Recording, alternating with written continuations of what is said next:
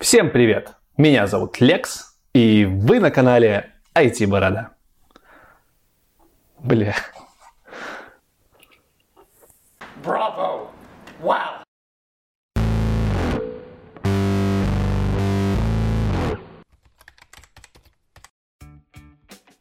Сегодня у нас тема для самых маленьких. Сегодня мы будем разговаривать о том, где живут сайты.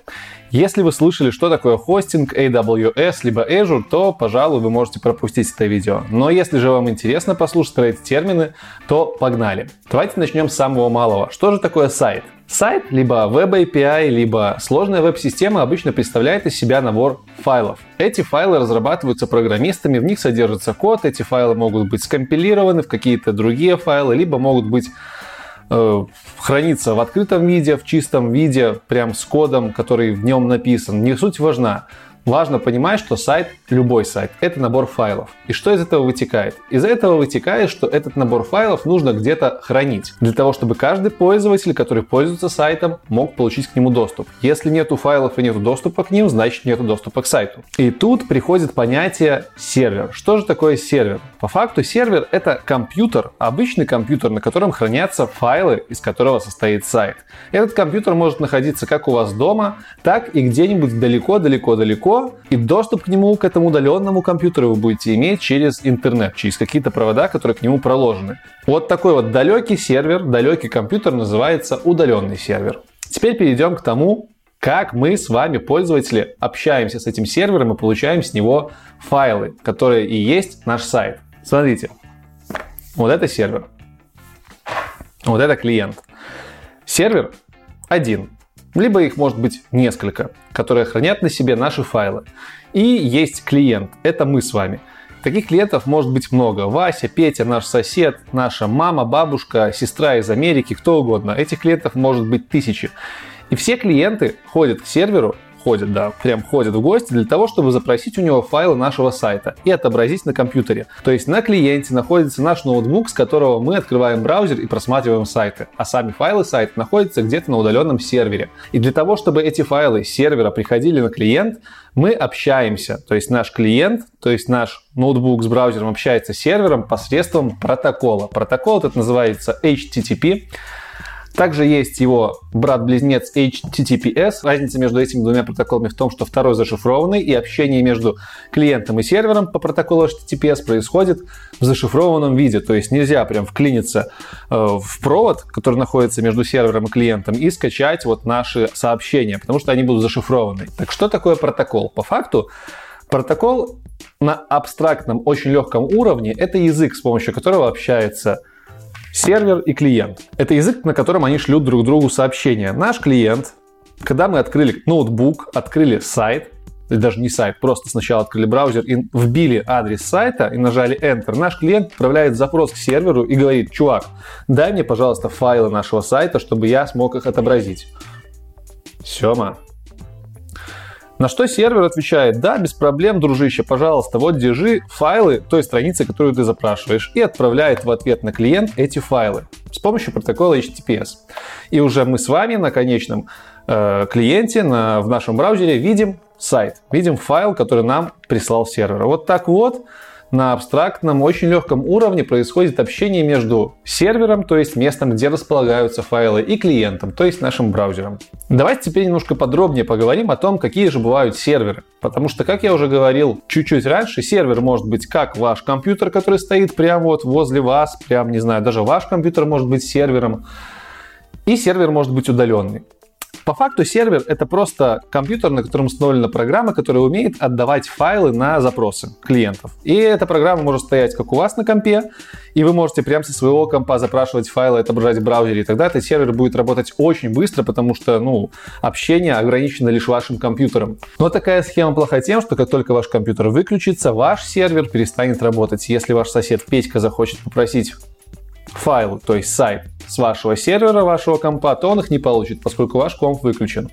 В этом прелести удаленных серверов. Удаленные сервера — это большие такие комнаты, даже здания, называются они ЦОДы, либо центры обработки данных. Ими владеют обычно большие корпорации, которые владеют этими ЦОДами. У ЦОДов есть куча всяких характеристик для того, чтобы они соответствовали всяческим там стандартам по безопасности, по пропускной способности, то есть по количеству клиентов, которые одновременно могут к ним подсоединяться. Но в чем же фишка серверов? Фишка их в том, что они имеют такую штуку, как uptime. Uptime — это то время, которые сервера доступны в течение года, например. И если у нас стопроцентный аптайм, это значит, что в течение года сервера, то есть эти вот компы в ЦОДе, были доступны всегда, каждую секунду всего нашего года.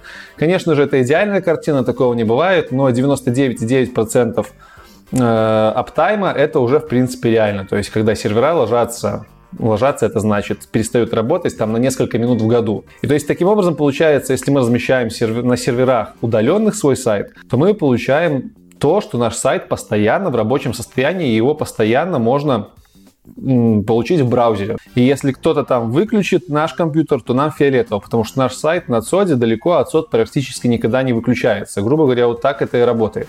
И вот на ЦОДе, в этом компьютере, на котором лежит наш сайт, также есть несколько, скажем так, иерархий, по которым делится этот сервер. Все вы слышали, а может и не слышали, значит будете слышать первый раз слово хостинг.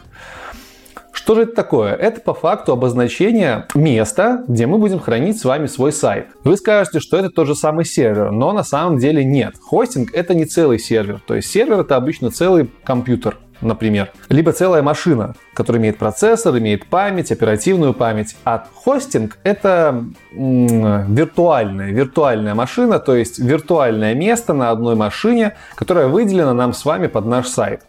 И таким образом на одном сервере в одной коробке физической могут располагаться несколько хостинг-аккаунтов, то есть несколько десятков, сотен, а то даже и тысяч могут располагаться на одной машине, на одном компьютере. И именно вот этим и является хостинг, вот этим вот виртуальной коробкой, в котором может храниться наш один сайт, либо несколько. Еще одна важная характеристика хостинга в том, что вы не можете достучаться до каких-то систем управления операционной системой, которая стоит на этой машине, на которой находится хостинг. Мы не можем устанавливать какие-то свои программы, нужные для того, чтобы работал наш сайт, либо еще что-то. Мы не можем э, разбивать жесткий диск. У нас есть очень ограниченное пространство для настройки нашего сайта. Кроме хостинга есть такое понятие, как виртуальный сервер. И тут уже поинтереснее, потому что виртуальный сервер это какая-то часть вот этого вот сервера, то есть физической машины, которая дается нам с вами в распоряжение. Казалось бы, это похоже на хостинг, потому что хостинг это тоже какая-то частичка сервера, но тут ключевая разница состоит в том, что в виртуальном сервере мы с вами непосредственно имеем доступ к операционной системе. То есть по факту где-то на хостинге разворачивается виртуальная машина, в которой резервируется определенный процент от памяти нашего сервера, определенный процент процессора нашего сервера, и это все дается в пользование нам с вами, клиентам. И тут мы уже вольны устанавливать все, что угодно внутри этой виртуальной машины. Все, что хочешь, мы можем устанавливать. То есть, по факту, у нас с вами в доступе обычная операционная система, обычно это Linux, с помощью с которой мы можем делать все, что угодно. Это дополнительный простор, это дает, конечно же, больше простора для веб-разработчиков, для тех, кто покупают виртуальные сервера, но и стоят они подороже. И последняя инстанция — это когда мы с вами хотим снять аж целую машину, чтобы вот вся машина, весь физический процессор, вся физическая память и вся физическая оперативная память была в нашем с вами владениях. Это называется выделенный сервер, эта услуга уже самая дорогая, потому что мы снимаем в аренду целую машину. Но, тем не менее, мы имеем абсолютно полный контроль над э, физической машиной, вплоть до того, что по звонку можно эту машину прям выключить, физически нажав кнопку. Кто-то там на соде возьмет и нажмет кнопку по нашему запросу. Собственно, вот на такие вот подвиды подразделяются места, где мы можем хранить с вами наши сайты. Многие из вас знают, что я и мой кореш Макс пробовали сделать IT-школу, и мы с треском провалились. Столько бумажной волокиты я еще не видел никогда. Но в каждом падении есть и свои плюсы. Я получил опыт в бухучете, в ведении документации, в поиске клиентов и в работе с субподрядчиками. Кроме того, мы готовили огромнейшую систему и сайт для наших студентов. И все это дело нужно было где-то размещать. Тогда нам повезло, с местом помогли друзья. Но что бы мы делали без их помощи? Ответ очевиден. Воспользовались бы услугами хостинг-провайдера, которому доверяют крупные интернет-проекты. И как раз таким провайдером является fornex.com. На их серверах размещены Я Плакал, Пикабу, Letyshops и многие другие крупные рунетные проекты.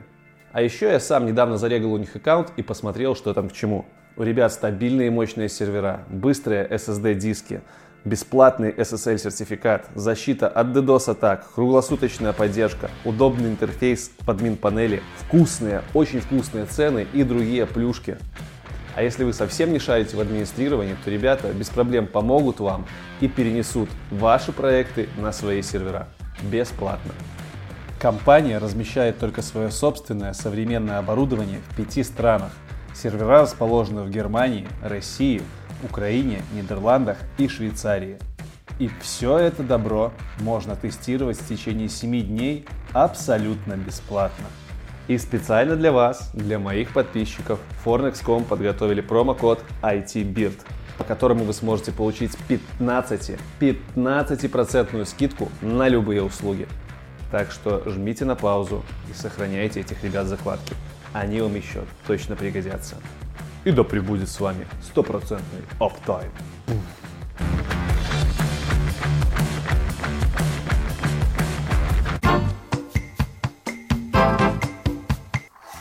Теперь давайте подробнее поговорим про характеристики каждого из видов хостинга. Начнем с обычного вот хостинга. Хостинг может различаться по мощности. Обычно мощность считается в процентах от машины, на котором располагается хостинг. 1% от э, процессора, 1% от оперативной памяти, 1% от э, жесткого диска. Либо считаются в удельных единицах. Например, нам жестко выделяется 100 мегабайт оперативной памяти на наш сайт, нам жестко выделяется 1 гигабайт жесткого диска, и нам выделяется какая-то мощность процессоров там, в гига либо в мегагерцах. Окей, с мощностью разобрались. По каким еще критериям можно хостинг делить? Есть такая штука, как трафик. То есть Любой хостинг-провайдер, компания, которая продает хостинг, отслеживает, сколько трафика потребляют наши клиенты, клиенты нашего сайта. Это значит, сколько они нагрузили за, вот, за месяц, например, файлов с нашего хостинга. Например, если наш сайт весит 1 мегабайт и тысячу клиентов обратились на нашу главную страницу сайта, то они загрузили 1000 мегабайт. И многие хостинги ограничивают трафик, потому что он тоже стоит денежки. Это по факту нагрузка на м, провод, по которому общаются наши клиенты, общаются с сервером. А обычно этот провод, он один либо несколько на весь ЦОД, и тысячи клиентов по вот этому вот проводу, называется выделенный канал, общаются с тысячей серверов, которые там находятся, и поэтому вот за пропускную вот эту вот ширину канала мы платим. Дальше есть характеристики по тому, что нам доступно на хостинге. Как вы знаете, сайты состоят не только из файлов, но и из баз данных. Поэтому на хостингах есть ограничения по количеству файлов, обычно оно очень большое, на него никто не обращает внимания. Есть ограничения по количеству баз данных, которые можно завести на хостинге. Есть определенное количество доменов, которые мы можем привязать к этому хостингу. Это значит, что покупая хостинг, вы можете к нему привязать определенное количество доменов первого уровня. Не 100, не 200, а именно столько, сколько написано там.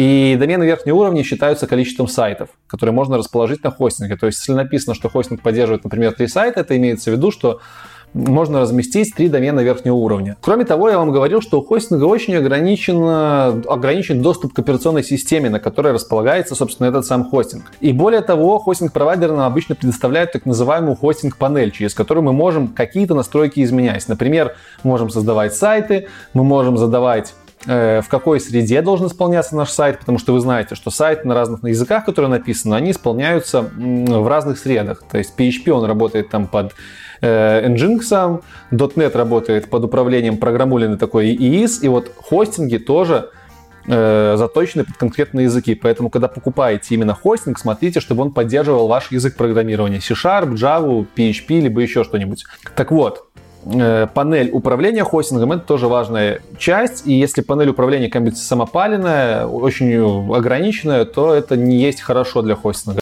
Вот если cPanel стоит, это уже считай нормальный такой хостинг, и через него можно будет много чего конфигурировать. Но на самом деле, самая важная характеристика, наверное, для хостинга это стоимость. И если вы купите хостинг по такой нормальной стоимости, не дешевой, скажем так, то там по-любому будут нормальные и, и панель, и ограничения будут людские, можно будет и несколько баз данных сделать, и несколько сайтов навернуть. Это к чему? Это к тому, что есть еще бесплатные хостинги. И для чего они вообще существуют и зачем? Ну, для нас, для разработчиков, это очень удобно. На бесплатных хостингах можно разместить свой сайт, и он там будет висеть, и не нужно будет платить деньги. И, кстати, вот за хостинги ежемесячно обычно оплату проводят. За место, в котором расположен ваш сайт, нужно платить бабки. Эти бабки платятся обычно ежемесячно. Чтобы вы понимали порядок, для обычненького там сайтика, блога, это где-то 10 долларов в месяц. Может, чуть меньше, чуть больше. Так вот, на бесплатных хостингах можно размещать свои сайты и не платить бабки. Тут сразу вопрос возникает, нафига тогда нужны платные хостинги? Блин, заговариваюсь ночью. В общем, а тут-то все просто, ребятушки. Бесплатные хостинги очень ограничены по ресурсам. Обычно там нет вообще баз данных, либо одна база данных какая-нибудь. Обычно туда вообще нельзя привязать э, какой-нибудь домен, там тебе выдают какой-нибудь внутренний домен четвертого уровня.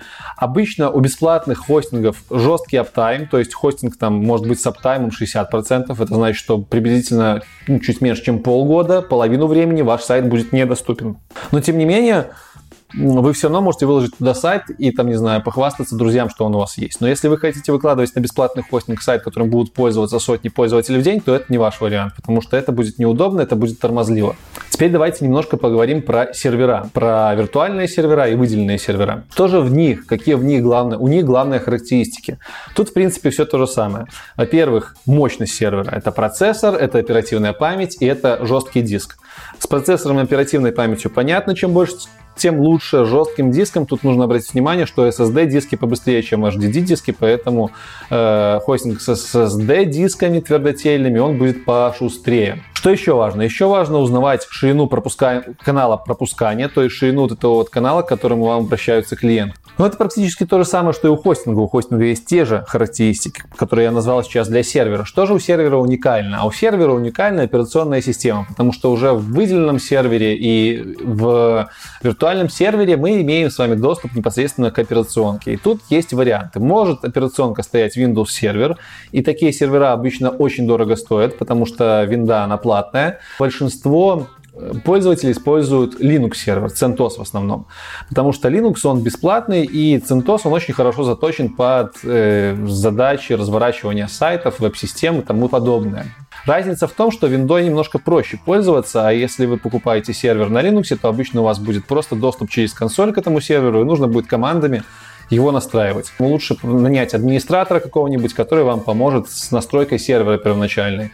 А это установка программ, с помощью которых ваш сайт начнет работать веб-серверов так называемых, и настройка вот как раз-таки той, не настройка, а установка как раз-таки панели управления вашим сервером. Это опять-таки может быть cPanel, либо еще что-нибудь. И в итоге у вас будет красивый веб-интерфейс, доступный по какому-то адресу, через который вы сможете управлять своим выделенным сервером, либо э, виртуальным сервером на манер хостинга, но у вас будет доступно в панели намного больше настроек. И плюс вы всегда сможете через консоль получить доступ к полностью к операционной системе. Вот в этом фишка виртуальных и выделенных серверов. Ну, поговорили за характеристики. Я думаю, галопом по Европам пробежавшись, вам стало немножко более понятно, что такое хостинг, сервера и какие характеристики у них бывают. Еще осталось сказать вообще, где это все дело искать. Ну, Тут как бы далеко ходить не нужно. Самое, самый простой вариант это загуглить. Если вам нужен бесплатный хостинг, идете гуглите бесплатный хостинг. Обычный хостинг, гуглите обычный хостинг. Сервера, пожалуйста, гуглите сервера. Обычно хостинг-провайдеры продают и хостинги, и выделенные сервера, и виртуальные сервера. То есть э, весь спектр услуг у них есть. На что обратить внимание при поиске, так это я уже говорил на технологию. Убедитесь, что если вы покупаете именно хостинг, то этот хостинг убедитесь, что поддерживает ваш язык программирования. Если же вы покупаете сервер, то там можно, в принципе, настроить любую среду, абсолютно любую, но для этого нужно будет нанять человека, который умеет это делать. А второй момент, на который стоит обратить внимание, это на законодательство вашей страны. Например, у нас в Беларуси, если ты делаешь бизнес и делаешь под бизнес сайт, то данные этого сайта должны располагаться на хостингах в Беларуси. если у вашей стране есть похожее законодательство, то обращайте на них внимание, чтобы не было проблем и покупайте место у местных хостинг-провайдеров. Ну и, собственно, если вам нужен бесплатный хостинг, то можете искать конкретно бесплатный, который будет перманентно бесплатно, но будет дико лагать, либо можете взять несколько дней теста нормального хостинга, посмотреть, как на нем вообще крутится сайт, какая у него админ-панелька, удобно ли им пользоваться. Если удобно, то купить его уже и платить на постоянной основе. Платные хостинги, они все-таки лучше. У них есть техподдержка, которая может вам всегда помочь. На бесплатных хостингах такого нету. У них есть бэкап-системы, которые смогут, помогут вам восстановить ваш сайт после сбоев, не дай бог, если он случится. То есть там куча всяких плюшек у платных хостингов, которые поначалу не будут вам очевидны, но потом, когда огребете, вот, пожалеете, что не покупали платный хостинг. Есть еще, конечно, вариант развернуть у себя дома сервер, но, во-первых, тут нужно намного больше знаний, а во-вторых, ну, а если вдруг там, не знаю, жена ваша, дочка, сестра, собака выдернет шнур с этим сервером, он перестанет быть доступным. Плюс тут нужно учитывать, что нужно будет выделенный IP-адрес, который сейчас редкость, в принципе, для физических лиц. Нужно будет, э, нужен будет широкий канал интернета, подведенный прямо к вашему серверу, чтобы вы понимали, к цодам подводят гигабитные каналы, там прям 100 гигабитные, 300 гигабитные, а у вас хорошо, если будет там 50 мегабит оптоволокно, то есть намного меньше. И в конце хочу вам рассказать немножко про штуки, от которых сейчас все писаются в мире разработки. Это, может, вы слышали, облака. Типа, что это такое? Ну, что вы понимали, облака это обычные сервера. Это тоже тот же ЦОД. Вот, представляете, вот это вот здоровенное здание, в котором стоят сервера. Одно в Копенгагене, другое в Попеннахере, в Вашингтоне. Вот, два ЦОДа стоят. И что значит облачное? Облачное значит, что эти цоды вообще имеют стопроцентный, например, аптайм, и вы как бы грузите файлы в облако, и в облаке они постоянно доступны. То есть, если в одном цоде ваш сервер может слечь на какое-то время, да, и ваш сайт все-таки будет несколько минут недоступен, ну, то если ваши файлы скопированы на два независимых цода, и если один из этих цодов лег, то второй совершенно спокойно может дальше отдавать файлы вашего сайта. Таким макаром, там, если один сот лежит, второй отдает файлы вашего сайта. Если этот сот прилег, то там третий отдает файлы вашего сайта. То есть файлы вашего сайта намного содов скопированы, скажем так, масштабированы. И если один прикладывается спать, ложится спать, то файлы отдаются с другого цода. И таким образом аптайм вашего сайта практически 100%. И вот это вот переключение между разными цодами, балансировка, скажем так, она и есть, наверное, суть облачности.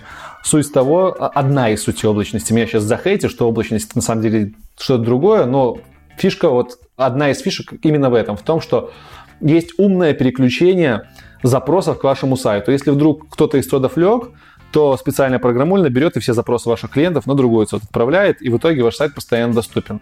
Есть крупные провайдеры, в том числе и облачных услуг, и еще куча других. И самые популярные из них это, наверное, а, Яндекс Cloud, по-моему, так это называется, Google Cloud, э, AWS и Amazon. Ой, Amazon. Тьфу ты, Azure.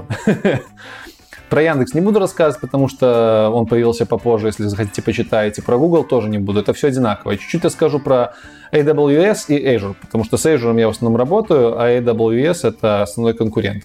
В общем, это здоровенные такие мега-мега махины, скажем, мега-мега порталы, которые предоставляют и хостинги, и виртуальные хостинги, и облачные сервисы, и кучу там еще дуделок, перделок и свистелок и чего угодно.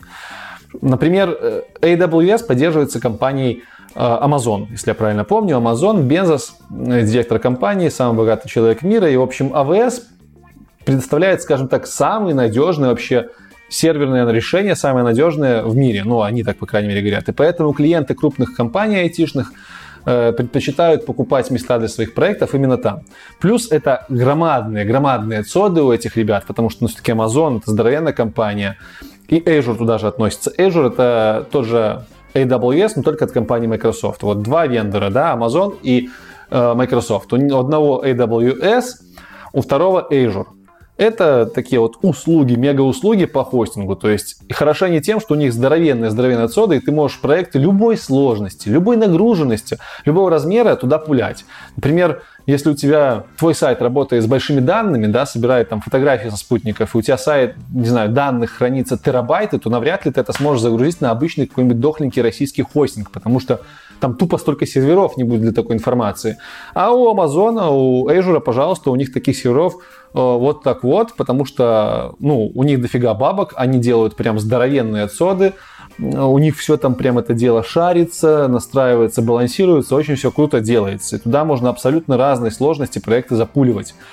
Э, ну и как бы надежность там очень высокая, потому что крупная серьезная компания, они уже как не будут нам делать. Поэтому клиенты айтишных компаний, которым мы разрабатываем сайты, веб-системы, API, они обычно предпочитают хоститься вот именно на AWS, либо Google Cloud, либо, либо Azure.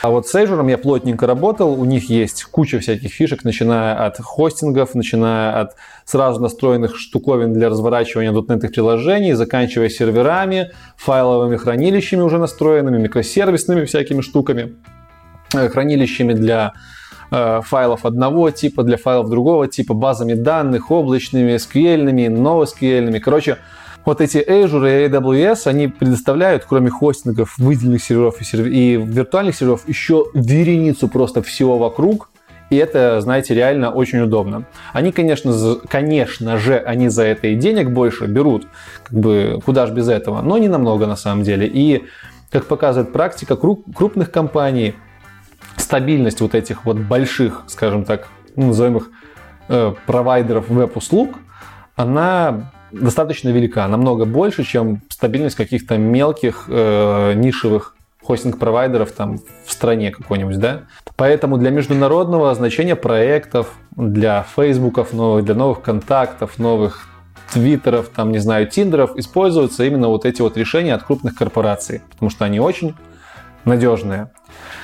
На этом мы сегодня завершим. Вот такой вот выпуск про хостинги. Я давно хотел про это рассказать. Техническая тема, формат мой любимый, где я один рассказываю все. В общем, надеюсь, что вам было это полезно. В любом случае, подписывайтесь на канал, ставьте ваши айтишные лайки, пожалуйста, и оставляйте комментарии для того, чтобы мы с вами продолжали наше чудесное общение. В общем, с вами был Лекс IT Борода. Спасибо вам и до новых встреч. Покедова.